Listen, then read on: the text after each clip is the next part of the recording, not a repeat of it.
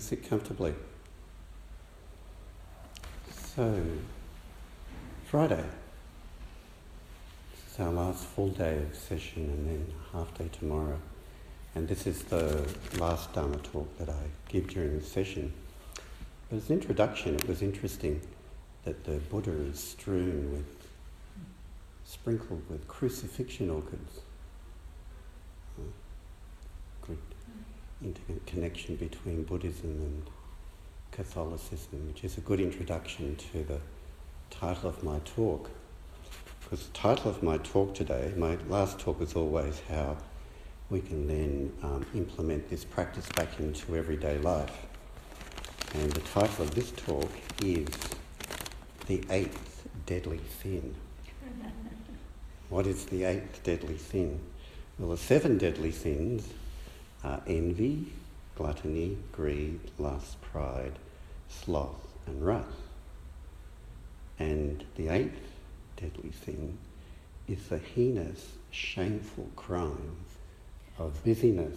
Speak up, please. You can't hear me? Okay. Can't hear me? Okay.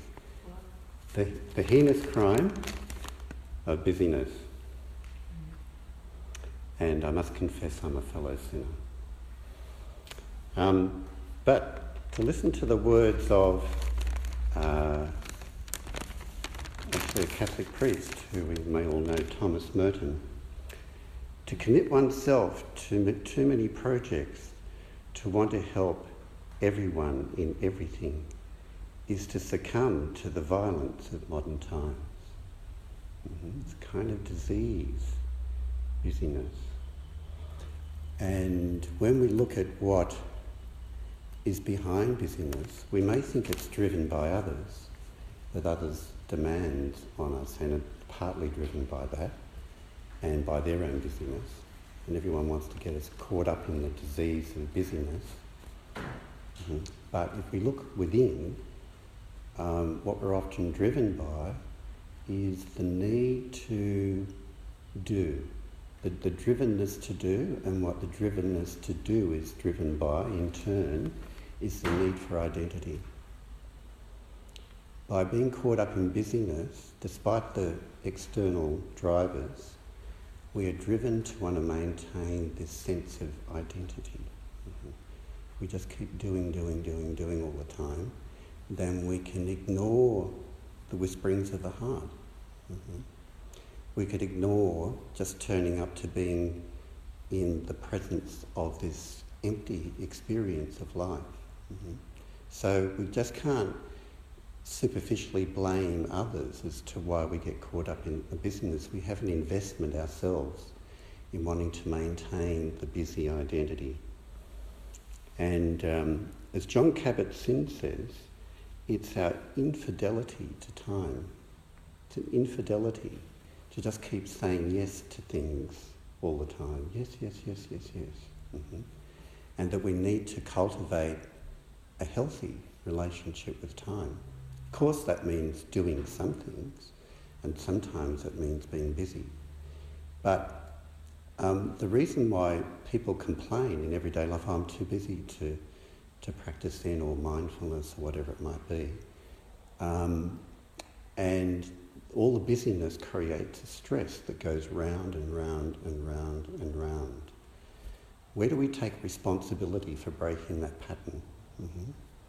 Or we just keep saying, oh, it's all these pressures everyone's putting on me, my, my boss and my family and, you know, my work, you know, my, my, my sporting teammates, you know, all these obligations I've got to complete. And we put it all out there and it's as though we're just a, a puppet, you know, we, and, and, and we're just blown around by these, these circumstances if we really look within and stop for a moment, we will see that we're driven by our need to maintain an identity and that we're, there's a sort of a, um, at least an immediate uncomfortableness with just settling in to just being. Mm-hmm.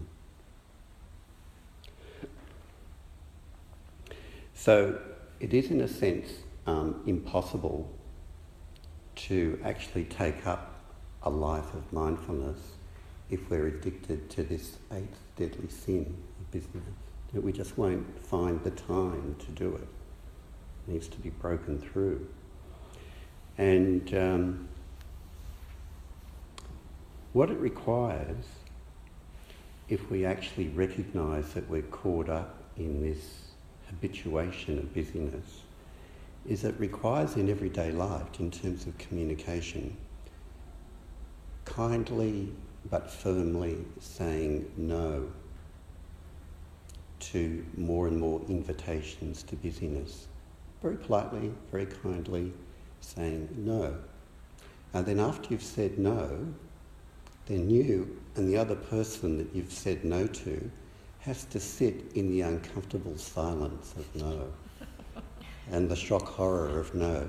No, I, no, I'm sorry, I don't want to join that committee. what? Uh-huh. Shock horror. Uh-huh. Someone say no to a commitment. And you have to stay, you have to stay steady in your firmness, you know, and respond to the shock and horror on your boss's face or your partner's face or whatever. Mm-hmm. But, but Zen practice is about standing firm in this moment, right? not getting pulled around, not getting blown around by the eight winds that we've talked about before. So when someone asks you next time, are you busy? Instead of saying with a sense of pride, oh yeah, I'm really busy, say it with a sense of shame that you're so busy. Uh-huh. And where that leads on to too is you have a busy life. Um, it's sort of circular. But if you have a busy life or an over busy life and you don't have a healthy relationship to time and you're just trying to pack everything in, then that will in turn create busy thoughts, you know, and busy speech. Right? And then if you have busy speech you know, busy mind, you create busy doing as well in the world. So round and round it goes. The wheel of samsara turns, spins yet again. Mm-hmm. And so, one of the things that's very important to take back from here into everyday life is not just looking at the addiction of busyness, but the addictive ways in which we speak as well. Now, right speech, as it's known in Buddhist practice, usually refers to the content of what we're talking about. You know, that we don't use abusive language, you know, or put down language, you know, that we use kind language that's not harsh and it's appropriate to the circumstances. And that's true, that's part of what we need to look at. But one thing which is not looked at quite so clearly is the process of speech, how we speak, not just what we say. And mindless speech, the key thing to watching in mindless speech and mindless conversation is interruption. Mm-hmm. You look at an unsatisfying conversation and it's full of interruptions. When I do couple therapy with clients and they start interrupting each other too, a little bit is okay, but if they start interrupting each other too much, it spirals and it spirals and it spirals and it's a dissatisfying um, relationship counselling session for them and for me. Mm-hmm. So my job as a therapist is to point this out quite firmly and clearly, you know, when it's happening and, and get one of the things I'm focusing on more and more is, is uh, teaching clients in couple therapy the skills of mindful speech. Because if you don't do that, nothing else will get resolved. I don't have to resolve their problems, really. I just have to help them have the skills to resolve their own problems. And if you don't have mindful speech and mindful listening, you will never get there. Mm-hmm. And if a couples counselling session is just a repetition of what happens at home with constant interrupting, then it will be dissatisfying like it is at home. But that's important for all of us. And um, again, I'm a fellow sinner too, when I reflect on it, I can interrupt as well. But when we're in a habit of interrupting others, what we're really flagging, if we really look at it, what we're really signalling is that um, I'm more important than you. And what I've got to say is more important than what you've got to say. So it's really a reflection, if we're constantly interrupting, um, of showing our own self-centeredness and our own self-absorption. You know, and we all obviously have a need to express ourselves, um, but we also need to allow others to express themselves in a respectful kind of way. And the way that we speak, by constantly interrupting or by constantly changing subjects and not completing things and just going from one thing to another without completing a particular um, area of conversation, it's a reflection of how we interrupt ourselves. And we can notice this on, on the cushion, that we, that we have a certain experience, like it might be listening to the bird, or it might be just following the breath, or being with the pain in our body. And then we interrupt that experience with another thought that wants to go off somewhere else, and another one that will interrupt that, another one that will interrupt that. And so the, the enemy of mindfulness is, in a sense, the interrupting mind. You just can't stay with one full experience. It's just this, just walking, just experiencing the breath, just hearing the blowfly. Hmm, want to interrupt and go on to something else. So our speech patterns are often really just a reflection of how we actually relate to ourselves. And if we can break that pattern internally, you know, in the way that we um, practice with mindfulness, just to be with each moment, then hopefully if we can do that, it can flow on to the way that we actually express ourselves. Now, also, there may actually be a time for interrupting others. I'll give you an example. And this is where Manjusri's sword comes into play in everyday life, you know, cutting off delusion. But I remember a time once um, where I went to a, a neighbour's place up the road for a cup of tea. And they're, they're very nice people, I really like them. And they had a guest there who was a woman who just, from the very beginning that I came and just dominated the conversation, like no one else could talk. And you didn't, sometimes people talk a lot because they're um, anxious, you know, and they want to, want to fill in the silence. But in this particular case, this woman didn't appear to be particularly anxious. She was just holding forth and talking about meaningless things that really didn't have much um, interest to other people, like the dress she was going to buy and what her kids' school she went to and what she had for breakfast. And, and etc. etc. And it just sort of went on and on. And after a while, I thought, well, this is rather self-absorbed. So I got over my polite training and interrupted and changed the conversation on to what other people wanted to talk about as well.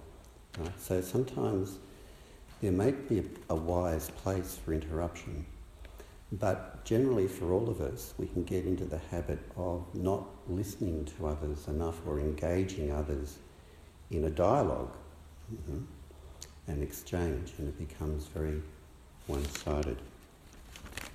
And if we recognise that we do that, you know, it takes character to recognise that we do that, that we're caught in that pattern, and to free ourselves from it. If We look at the seven deadly sins. All of them have their opposite or their antidote. So, obviously, the, the antidote of pride would be humility or modesty in one's achievements.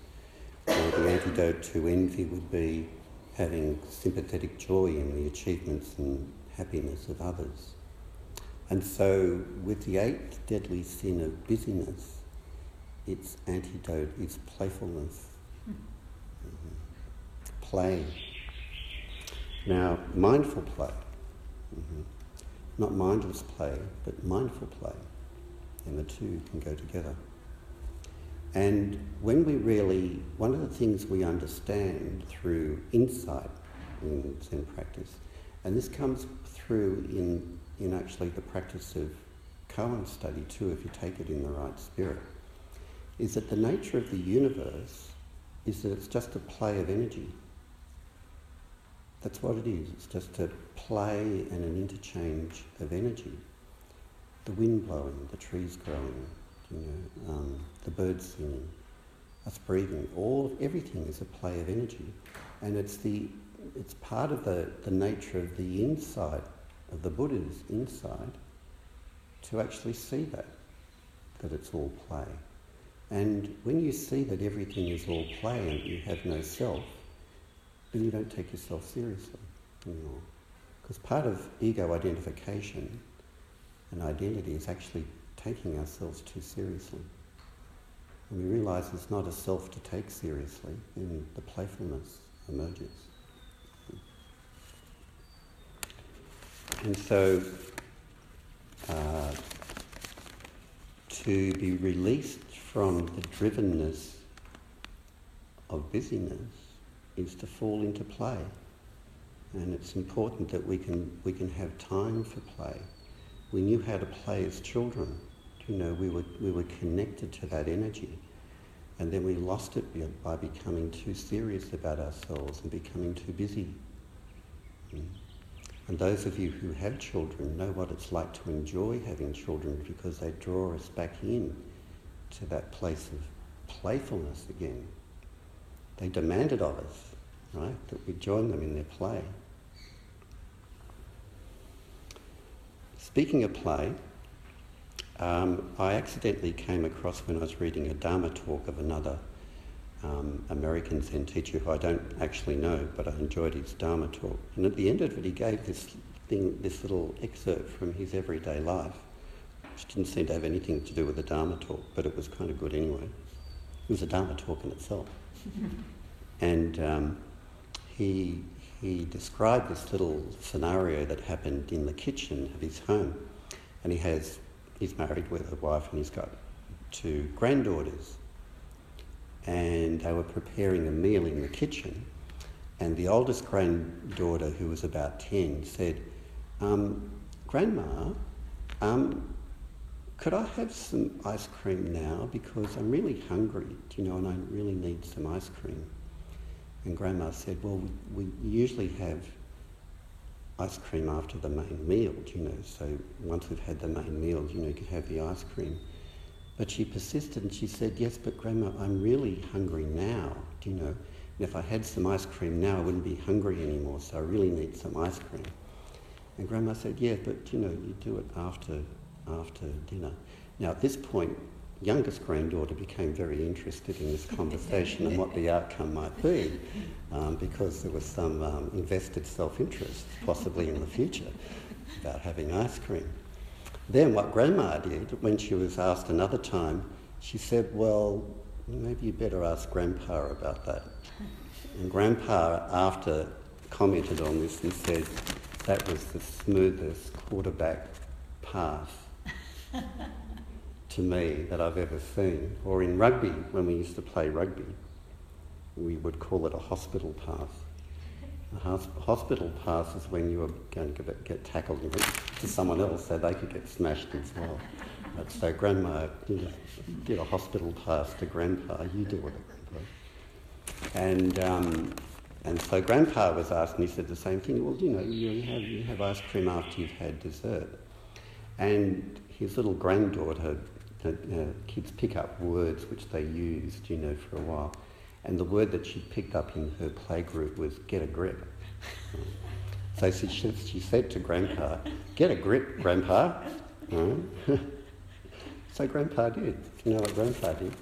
Grandpa gripped the ice creams tightly in each hand and little, did a little dance around the kitchen. That's what he did. And then the girls laughed their head off, and that was the end of the matter. skillful means, playing with skillful means in everyday life. Mm-hmm. Instead of getting into this antagonism, yes, no, yes, no, yes, no. The playfulness just cut through. Now, to come back to serious Zen practice, one of the serious matters in Zen practice is the work of Dogen Zenji, at least how academic scholars approach it anyway, but it's not our, our way of approaching it. But my advice to you, if you ever come across a Dogen scholar, is run for your life. Because Dogen scholars will try to entrap you, entrap, entrap you in serious scholastic matters of interpreting Dogen. Mm-hmm. And will tell you all the errors of your ways. Uh-huh. And if you get caught up in the tangled you know, conceptualizations of Dogen, you will lose precious time playing, going sailing or bushwalking, you know, or playing music. So don't get caught up in Dogen scholars. But please get caught up with Dogen, because if you really understand Dogen, you will realize that he's playing with words, mm-hmm, and he enjoys playing with words. And there is one of his sutras, which is called the Mountains and Rivers Sutra. And he says, as well as many other things in that sutra, the green mountains are always walking. Mountains walking is just like humans walking. Accordingly, do not doubt the mountains walking. It's a kind of koan. And truly, what I said before, uh, with koan study as an aspect of some people are interested in, some are not. That's fine. There's no no pressure that anyone should do it.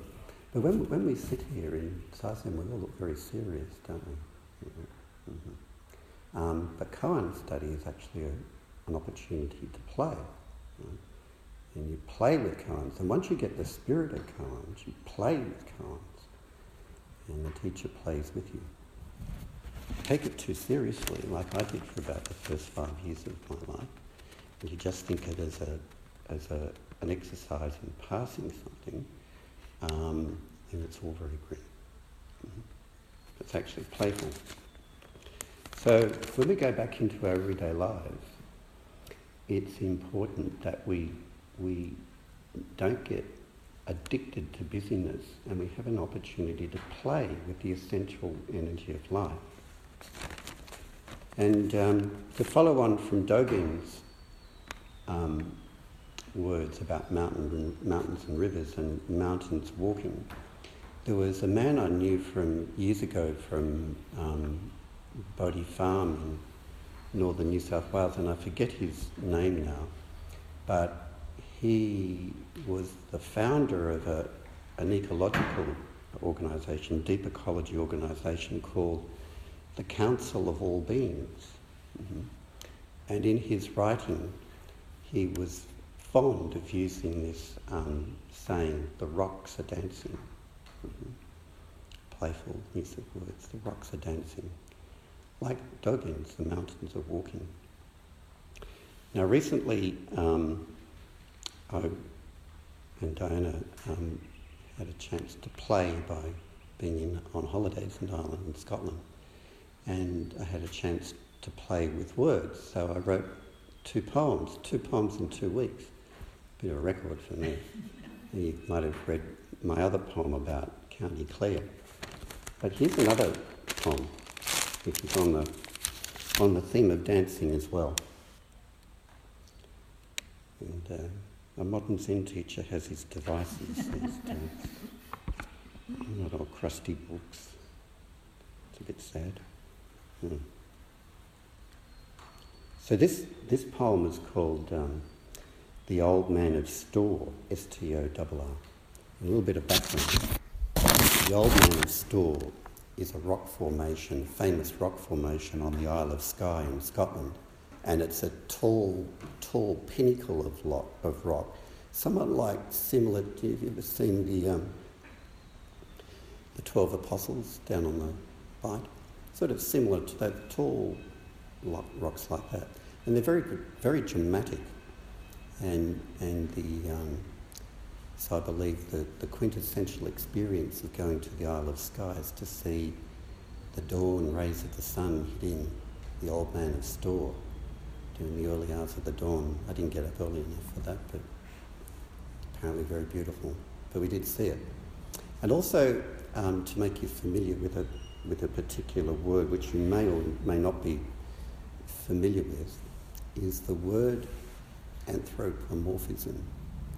Anthropomorphism is to project human qualities or human characteristics onto non human things or inanimate things. So, hence, the old man of Storr is an example of it. So, anyway, this poem, or a play of words.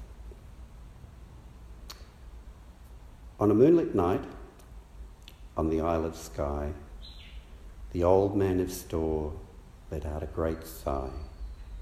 His body was stiff, and his heart was sore and he felt the weight of the burden he bore. How long have I stood here as the old man of stone, a rock of the ages overlooking the sea? It's enough to make an old man groan, the way they have anthropomorphized me. Well, I tell you what, I'm sick of the lot. I'm tired of being the dour old Scot. So he grew some stone arms and he grew some stone legs, and he strode down the mountain and he grew a stone head. He stopped and he sat and he pondered a while, and then his face cracked open with a mischievous smile. I've heard of this newfangled dance they call rock. Well, I'll show them all how a rock can rock.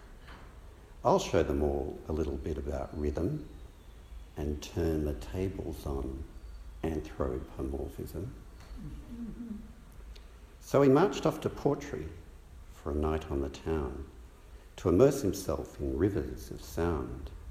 At first he heard fiddles and whistles and pipes that attracted the more traditional types. But he bypassed that for the loudest bar and opened the door to drums and guitars. The dance floor beckoned, and off he went twirling, toing and froing and spinning and swirling. He danced with the lassies, he danced the night long, drunk on the joy of music and song. But the time passed quickly, and the sun would soon rise, and he remembered something about wealthy and wise. He trundled back home to his place on the pinnacle, feeling revived and somewhat less cynical. And there he took up his dignified stance, content in his heart that an old rock can dance. Thank you.